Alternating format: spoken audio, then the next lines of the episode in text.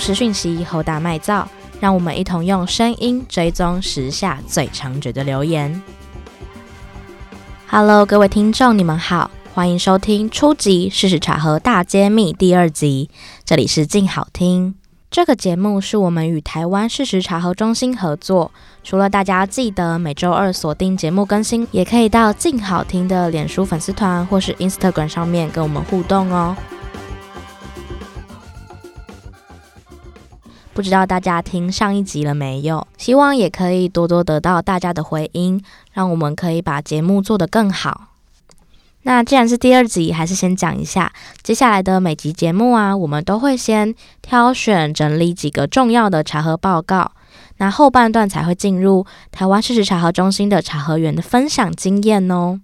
那这周的查核报告，小编在选跟整理的时候。本来希望可以找到更多不同的主题，但这周都还是跟疫情有关。不过还是有些轻松的，就像是网络有传言说有老虎得到新冠肺炎，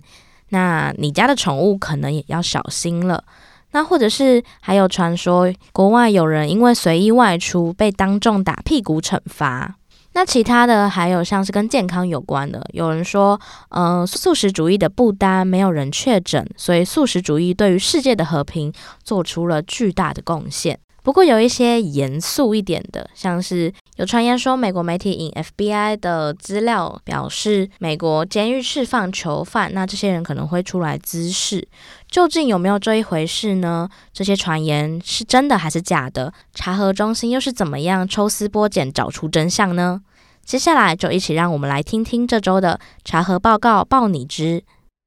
最后偷偷分享一下，在小编录音的今天，台湾又是零确诊了。希望这个社会能一直有好消息。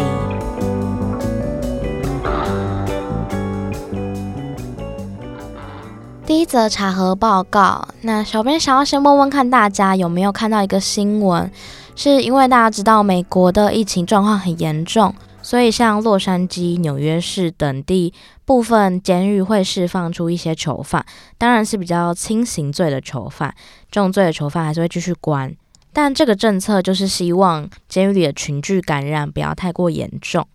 那第一个查核报告就跟这件事有关了。这个传言它会附上美国一家新闻媒体 ABC News 的新闻截图，然后写说，呃，引述美国媒体报道指出。FBI 已经警告华人区将会有暴动，因为美国有六十万的无业游民，又因为监狱释放很多罪犯出来，他们会出来暴动抢劫，向我们华人下手，大家要小心为要。这是 FBI 的新闻，而且这个传言比较特别的是，它会附上中英交杂的版本。那大家如果现在是查核中心的查核员，你会先去做什么呢？第一。当然要先去找有没有这篇报道嘛。那查核中心就先去查，发现的确在三月二十七号的时候，ABC News 有发布一篇关于 FBI 的报道，但是报道名称是 FBI 警告，疫情期间反亚裔的仇恨犯罪增加。这是什么意思呢？其实报道的内容是在说，那个报告列举了洛杉矶、纽约、德州有一连串的伤害事件，是跟部分美国民众把新冠病毒跟中国亚裔人口联想在一起，导致更多人进行反亚裔的仇恨犯罪。那可是那篇报道的主轴是在说，美国有很多政治人物或是媒体评论人。他们把这个疾病宣称为中国病毒，并不是卫生单位所说的 COVID-19 或是 coronavirus。这样的言论其实助长了国内反亚裔美国人的情绪，所以那篇报道主要是在强调公众人物的言论会对国内造成影响。可是那个网络传言所说，他引述 FBI 的报告内文提到的无业流氓、罪犯。出来生事、暴动、抢劫等等的，都全部是杜撰的，所以就可以知道这是一个错误的讯息。那小编其实觉得，这种以现有的新闻再去重新杜撰一些内容出来，以假乱真的传言，其实是蛮令人难过的，因为它的确可以招摇撞骗的骗到很多人。毕竟不是每个人都会跑回去再去找哦，ABC News 到底原文说了什么哦。另外提醒一下大家，查核中心有把原文的新闻全部翻译成中文贴在他们的查核报告，而我们的节目内容也会有查核报告的连接，大家可以去看哦。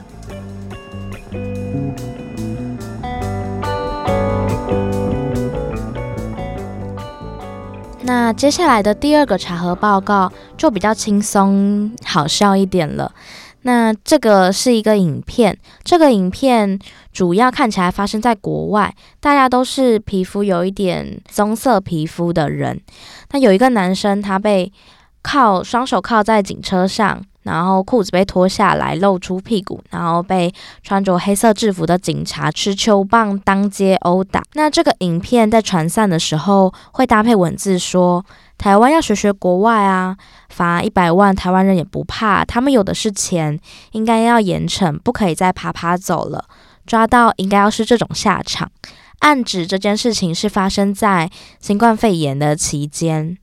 那第一件事情，大家一定会很好奇。这个影片或是这个影片所传散的讯息究竟是真的吗？国外真的会因为有人出外走就被当街脱裤子打屁股吗？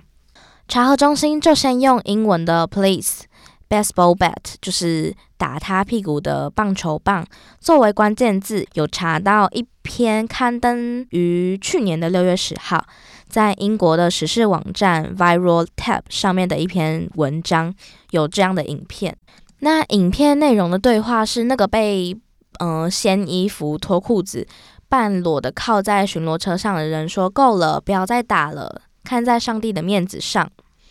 那另外那个看起来像是警察拿着球棒的人说：“你这狗娘养的，你会不会再偷了？”所以这里有一个关键字“偷”，那他就去。喊说不会了，不会再发生，求求你。那 Viral tap 的那篇文章也有提到，这件事情是发生在墨西哥的西纳罗亚州的一个叫卡特尔的地方。那查核中心得到了这些资讯，又再将警察球棒打屁股等关键字翻译成西班牙文去搜寻，有找到墨西哥的广播节目。在二零一九年六月一号有报道，指称一个被控窃盗的男子在路上被警察施予这种棒球棒打屁股的酷刑。也有找到美国有以西班牙文发行的报纸，在隔几天六月三号也有刊登相关的报道。新闻截图跟网络传那个影片一样，也是指称它发生在卡特尔这个地方。综合以上，这个看起来很危言耸听的，看起来好像又很好笑，可是又很可怕的影片，其实是发生在二零一九年六月，它跟新冠病毒的疫情没什么关系。大家如果好奇这篇报道的话，因为它其实是有影片的截图的，我们的节目内容也会有查核报告的相关连接。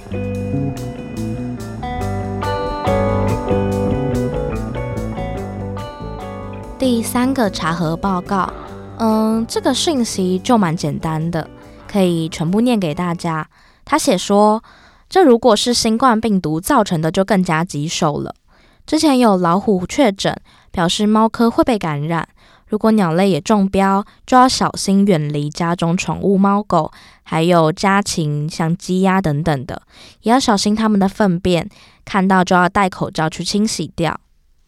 那这个讯息，如果家里有养狗狗或者是有猫奴的听众，应该就会蛮关心的。究竟你家的宠物会不会也感染新冠病毒呢？那第一，这个讯息有一个很重要的细节是，他说老虎会感染，所以猫科动物也会被感染。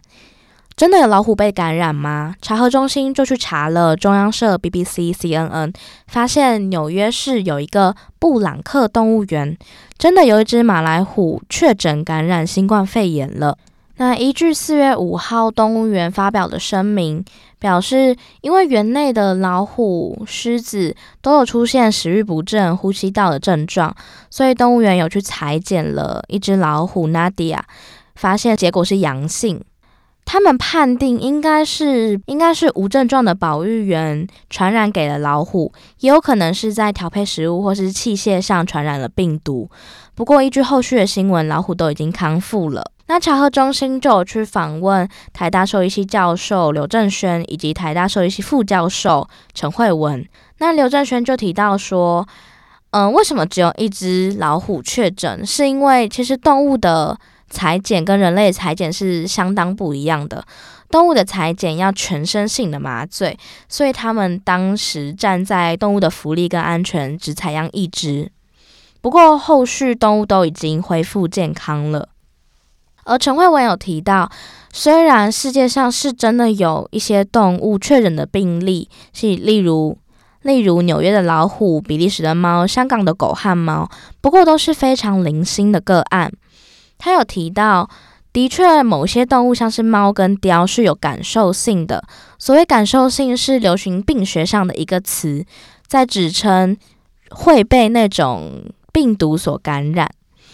而猫跟貂，他有提到，在实验的情况下，注射高剂量跟侵入式的方式，它们是会比其他种动物更容易感染到病毒。可是他有提到，实验感染并不等同于自然感染，所以一般情况下，猫不太会被接种或是强迫接收到这么高剂量的病毒。而另外，鸟类会中标这件事更是一个无稽之谈，是没有任何科学根据的。再退一万步说好了，就算动物感染了新冠肺炎，但是目前的实验没有说它们的上呼吸道或是肠道会增殖释放出足够的病毒颗粒再传播给人类。所以你家的宠物已经很难得到病了，然后它们要传染你更是难上加难。所以陈慧文就有提到。这些动物，就算他们受疫情波及了，他们也是受害者。重要的是为他们定定防疫策略，而不是把他们当成是罪犯、战犯，视为病毒的传播者。有效的阻隔人与人的传播才是更重要的。希望听到这个消息的大家有放心一点。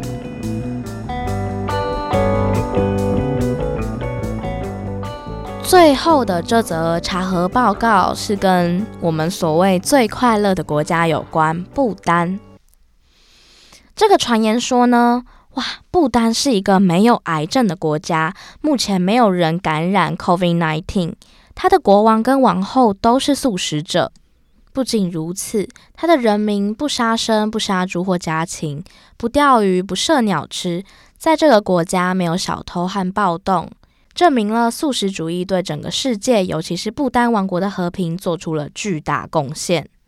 那大家觉得这个关于所谓最快乐的国家不丹的传言究竟是真的还是假的呢？那那第一，大家会最好奇的是，不丹真的没有新冠肺炎的确诊病例吗？其实查核中心去查了世界卫生组织在四月十四日所发布的报告，就有提到，截至当日为止，不丹其实已经有了五例确诊病例，所以与传言不符。另外，传言有说到，该王国的人民有九十岁以上的平均预期寿命。可是查核中心又去查了联合国的资料，或是 CIA 的资料，顶多说女性的平均预期寿命是七十，男性的平均预期寿命是六十六，或是 CIA 所发布的世界概况报告，也顶多是七十二岁，没有到传言说的九十岁，所以这件事也是假的。而传言所提到，不丹人民不杀生、不杀猪或家禽，可是。依据不丹旅游局的网站，在食物的地方有提到，猪肉、鸡肉跟牛肉仍然是国民最爱吃的肉。网而且那个网站还有介绍一些特殊菜肴，就是由鸡肉、番茄等食材配米饭而成的。而最后看得出来，这个传言是在为素食主义服务。可是其实查核中心在过去第三百二十号的查核报告中，就已经有查证到，没有研究指出 COVID-19 跟饮食习惯有关，所以吃素就不会感染 COVID-19 的说法，目前并没有任何科学根据。那以上的四个查核报告，大概就是今天的查核报告报你知。接下来就让我们进到查核员的经验分享吧。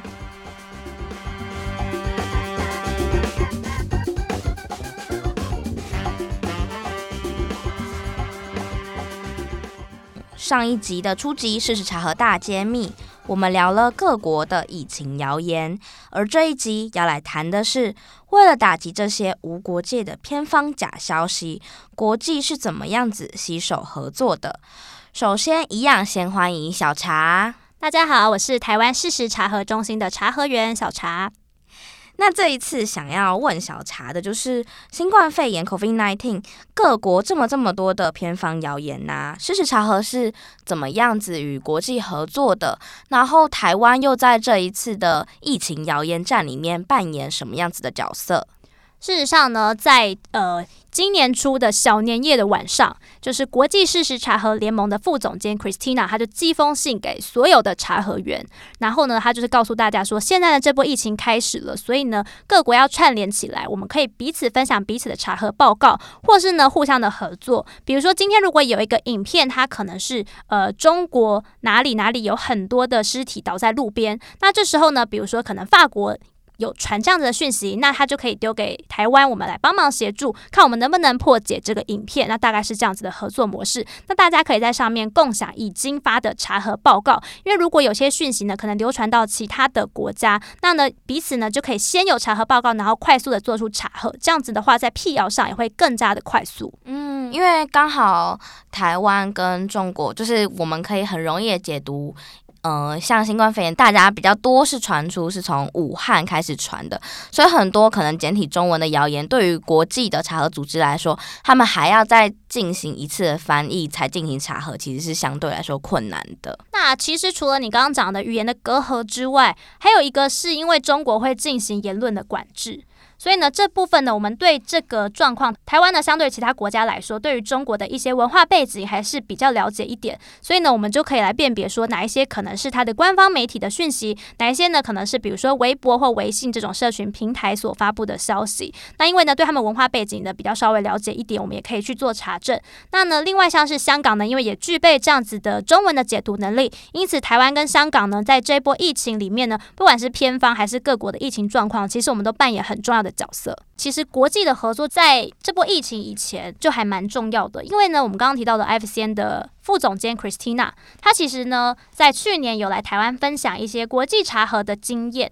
那她其实那时候就分享了某一张鲨鱼的照片，所以她那时候就出示了这张鲨鱼，然后问大家说：“大家有看过这张鲨鱼吗？这在你们国家有没有出现过？”这样子，一只鲨鱼的照片呢？对，然后这只鲨鱼呢，它接下来要给大家看它其他的照片，因为它会出现在各个国家，比如说有淹水的道路啊，或者是哪个地方的运河，意思就是说，哦，现在呢哪里淹水了，这只鲨鱼就跑出来游到。你的街道上哦，懂懂懂，好像会看过类似的谣言，就是例如淹水的时候，但台湾比较常出现的是可能很多各种死鱼啊之类的。因为 Christina 就跟我们说，这只鲨鱼呢，凡是在某些国家它有暴雨或者灾情的时候就会出现，所以呢，他就会先上 Twitter 等候，只要有人把那张 P 图 P 进去之后，他就要马上贴查和报告，就是马上守株待兔等谣言出现，然后立马打击它。因为这些讯息真的其实还蛮海量的，所以真的是有一种。作战的感觉，就是要立刻把它消灭掉。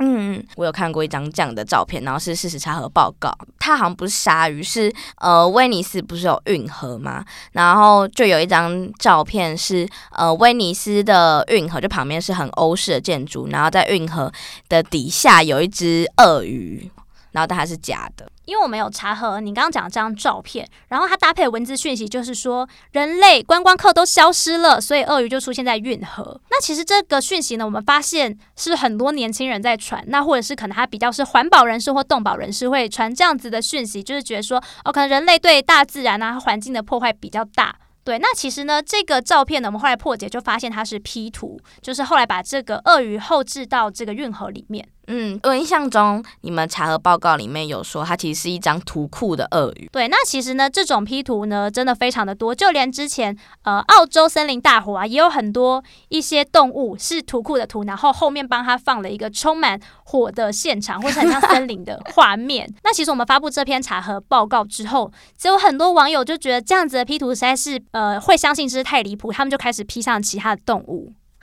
你说大家就开始跟风 P 图哦，就很多人就开始 P 了一些，比如说章鱼啊，还是鲨鱼，然后我们就会想说，拜托不要再 P 图。就小编还要说，请大家节制 P 图，因为这些流传出去可能会再度变成谣言。大家可能觉得哦，我来反串一下心态，但就会就会有人相信了，因为不是说每个人都很懂现在的时事啊，或是一些政治梗或一些时事梗，所以真的有可能流传出去，就大家就会相信。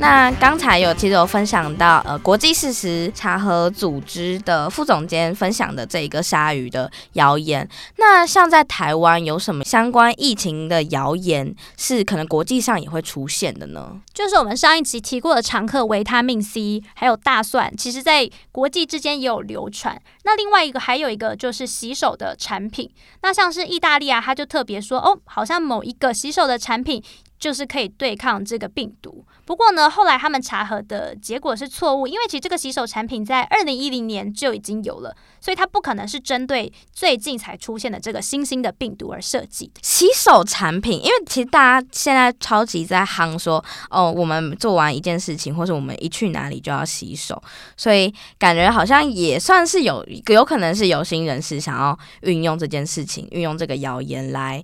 谋取一些利益吧。那台湾也有相关的变形吗？台湾就是会鼓吹说有一个环保酵素，然后就是说，哎，你可以喷在空气中啊，或是你用来洗手，就它把它打造的是一个万用的产品这样子。不过，其实我们后来去看这个环保酵素，它的成分呢，其实就是水、黑糖跟厨余，所以它其实就是成分，其实就是喷的概念这样子。对，我就想象说，这样用了一定会发臭。一定会很臭啊！那大家会不会觉得很臭，还可能很有效之类的？而且还拿来洗手，啊、哦，完全不能接受哎、欸。对，就是这种讯息，像是其实后来有些网友都会比较搞笑的回，比如说大蒜的，他就会说哦，大蒜呢，因为你吃了，可能大概会离你五公尺，这样就会有防疫的效果。哦、但这也是反串哦，这也是反串，大家不要再反串了。对，不要有人真的相信他。这些是台湾有的嘛？维他命 C 啊，大蒜跟洗手产品，或者环保酵素，那有哪些是可能其他国家有，然后台湾比较不会出现的呢？像是呢，在印度呢，有一个。呃，政党的领袖他就说，牛的尿液跟粪便可以用来治疗新冠肺炎。嗯，牛，可是好像也可以理解，因为呃，在印度的风俗里面会把很重视牛，所以，但是他们其实是一个政党的人在宣传这一个谣言的。嗯，其实我们会发现有一些讯息。就是他可能前面是某些人的发言，然后后来就演变成大家流传的一些方法，然后有些可能还会走歪掉，变成错的。哦，了解。那这个这个讯息当初你们是怎么查核的？哦，这是印度查核组织的查核报告，这样子，我们并没有去查核这个查核报告，因为它在台湾并没有流传。对，台湾台湾感觉也不太会相信，这也是一个国际合作下的，算是就直接分享的一个结果。那还有什么是你比较有印象的吗？还有一个就是印度有说，呃，大麻可以用来治疗新冠病毒。那我们在想，可能是因为它是一个应用大麻比较悠久的一个国家。所以呢，就流传这样的讯息。那连一些知名的宝莱坞的制作人都有分享大麻这个偏方哦。即使是那种很意见领袖的人，或者即使是那种很名人的人，他们可能也会被谣言所骗，或者被不实讯息所欺骗。什么政党的领袖啊，或者是宝莱坞的制片人。是，那其实呢，有时候这个比较危险的是，因为他们是公众人物，那他们有粉丝，或是有比较有。呃，关注度，所以大家可能会想说，哦，连他都这样说了，我们当然要这样做，这样子就会有这种心态。那刚才讲的比较多都是偏方，还有哪一些国际合作的谣言是你们有分享或者你们有查核过的？还有的国际合作就是呃疫情相关的讯息。那像在印度呢，就有流传说，呃，中国屠杀猪只来防堵这个病毒的传播。猪只，可是猪只不是应该是什么之前非洲猪瘟才会有的讯息吗？为什么跟新冠肺炎有关呢？因为其实那张图片呢，它就是一个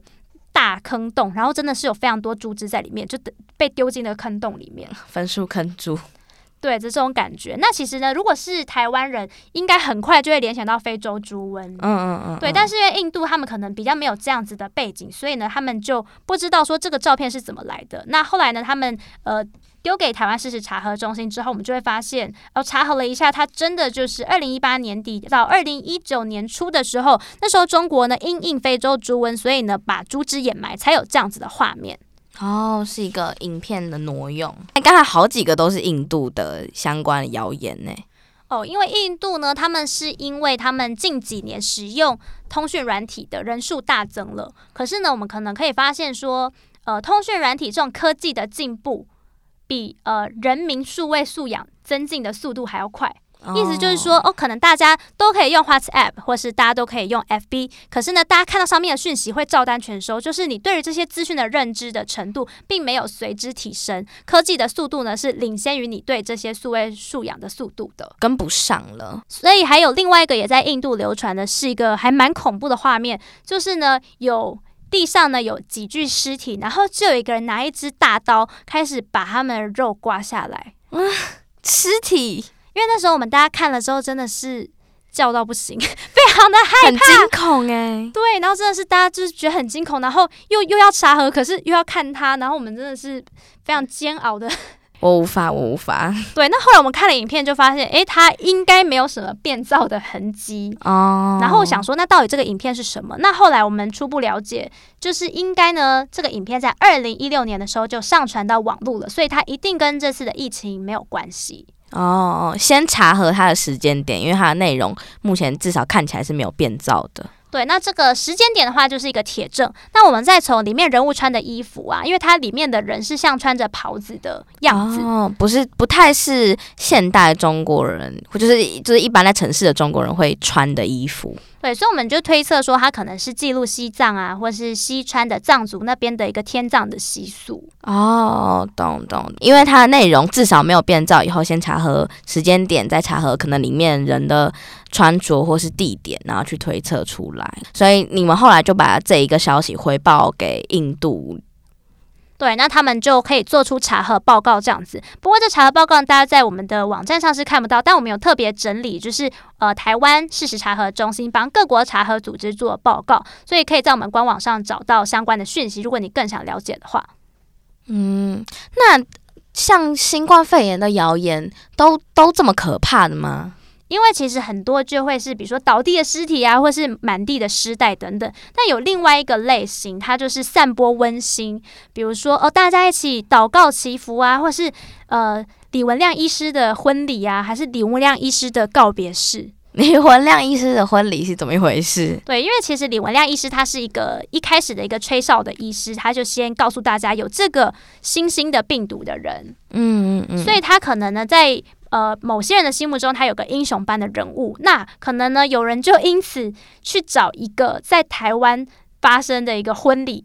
的画面，然后就说哦，这是李文亮医师的婚礼，然后热舞进场，郎才女貌这样子。然后，那你们查核以后发现，那根本就不是李文亮医师哦。对，因为那个婚礼的人，那个男生新郎看起来真的一点都不像李文亮医师。然后 他们就是热舞进场，什么都觉得太现代了，嗯，太很像近代的事情。可是李文亮医师应该没有画面中的人那么的年轻哦。了解。那后来我们在发布查核报告之前，就发现说，原始的那个拍摄。这个影片的，比如说婚礼的公司或是影音的平台，他们以前就已经上传过这个影片，那他们就辟谣说这个影片跟李文亮医师一点关系都没有，大家不要再误传了。哦，懂，是，所以是台湾的，就是这个婚礼应该是发生在台湾，然后是台湾的婚礼公司上传，但被有心人士有点像是下载，然后拿来重新利用，发散出去说，哦，这是李文亮医师的婚礼。是，那还有一些可能是比较用宗教祈福的方式，可能希望可以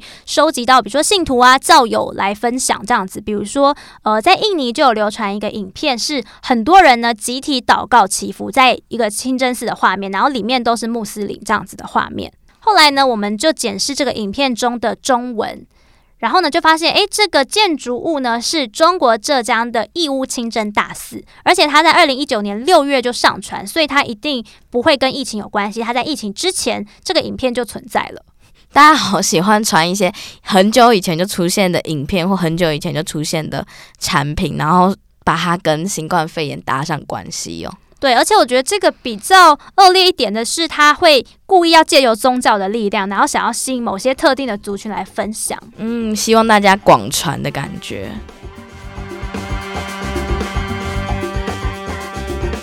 那。哎，其实我我之前看过一个谣言，然后一直有点想要问小茶，就是因为这个这个谣言其实蛮多人在传的是，因为大家会说中国封锁消息呀、或者中国其实确诊人数或死亡人数超级多，然后我就曾经看过一张图片，是说，呃，那张图片就说哦，中国武汉的二氧化硫浓度非常高，然后他们就说哦，那中国偷偷在那边焚烧尸体。这个这个谣言当初你们是怎么进行查核，或者是那个查核过程是什么？因为这个讯息呢，它真的在脸书流传非常广，而且甚至有一些政治人物也分享了。那其实我们就可以发现说，我们问一些气象专家，其实呢，呃，它是一个气象网站的图片。那这个气象网网站叫做 Windy，那它的数值上面的数值呢，经过专家跟我们表示是说，它上面的数值可能是一个长期的平均值，或是一个预估模拟的数值，所以它并不代表绝对。那可能当时呢，武汉呢，它可能过去都是工业城市，所以二氧化硫的浓度会比较高一些。不过呢，就算它上面二氧化硫的浓度呢比较高，呃，就是焚烧尸体并不会产生这么高浓度的二氧化硫的排放。所以呢，我们并不是在查核说武汉没有烧大量尸体，而是查核说这张图并不能作为武汉焚烧尸体的证据。可是我印象中，当你们发这个查核报告的时候，其实引起蛮多人的反弹的。呃，因为很多人会觉得说我们是呃中国洗地组织啊，或是说我们不要叫 TFC，叫 CFC，你说 China China Fact Checking Center 这样子，叫我们改名，然后或者是会觉得说我们为什么要配合大外宣？哦，但你们只是查核这个这件事情是假的啊。就是这张图片它不能作为证据，但是我们也真的没有能力说飞去武汉看它有没有烧尸体。嗯嗯嗯，理解。所以呃，虽然大家都会有自己的立场，但是重点是错误的讯息还是错误的讯息，我们还是必须要秉持着查核的精神去辨认对与错。事实上，这一张图啊，不止在台湾流传，因为我们觉得很重要的是它在日本啊跟英国也有流传，所以日本跟英国都有做查核报告。哦，哎、欸，这样传的这么广哎、欸，对，但难道大家也要说他们也是中国的洗地的机构吗？吗？他们也配合大外宣了吗？对，因为像英国的查核机构，他甚至问了美国太空总署 NASA。哦，那那那 NASA 怎么回应？他也是说，哦，这张图就并不能作为烧尸体的证据，就是两者是没有办法做推论的。像是日本啊或韩国，就是其实离中国台湾比较近的一些国家，还会有什么跟新冠肺炎相关的相关的谣言吗？嗯，因为韩国它也是离中国比较近，然后也是亚洲国家，所以呢，它也是有很多偏方，很快的就传到韩国。那像这个偏方也在台湾流传过，我不知道你有没有看过，就是说憋气十秒来检测你有没有肺部纤维化。对，那因为这个讯息，甚至呢，就是我男朋友他以前的公司的同事还有在传，然后还说哦，幸好幸好我刚憋气十秒有成功，我没事。这就是应该只是看你的肺活量而已吧？对，就是看你有没有足够，就是憋气十秒。那也不要因为你没有办法憋到十秒就非常的恐慌。你说这是在韩国流传的消息哦？对，就是韩国也有流传这样子的讯息，而且这个讯息我后来我们发现有英文版，然后也有赖的语音讯息的版本，然后还有照片版，就是它有一个图片文字讯息跟你讲这个偏方，或者还有影片版本，就是会有个医师，他就是用念的告诉你哦，你就是要憋气十秒，然后来检测你有没有肺部的状况。这这这跟之前讲的，因为他这件事情很好做，你直接你在任何地方，你直接原地你就可以完成这件事情，所以好像也会因此更容易被流传出去。对，因为像我们那时候发布这个报告，然后还有人来留言说：“天呐，我还真的检测。”然后又发现我憋不到十秒，我还很担心。然后我就说，我现在看到我真的是活活被他气死。没关系，至少大家后来知道他是假的了。所以这是韩国的查核机构查核的报告。对，它是呃韩国的媒体 JTBC News，他们有一个辟谣的部门，他们里面的记者呢就引用了我们的查核报告，所以我们的查核报告还有登上韩国的电视。另类的台湾之光，没错。然后呢，也有很多网友就说：“天呐，代表这种讯息居然也会流传到国外。”所以大家就是真的不要轻忽不实讯息的影响力。嗯，今天听小茶分享了非常多国际合作，或是国际一些我们觉得很扯，或是从来没有想过会有这样子谣传的谣言。那今天一样，谢谢小茶来跟我们分享这些故事。谢谢大家，大家下次再见。大家下次再见。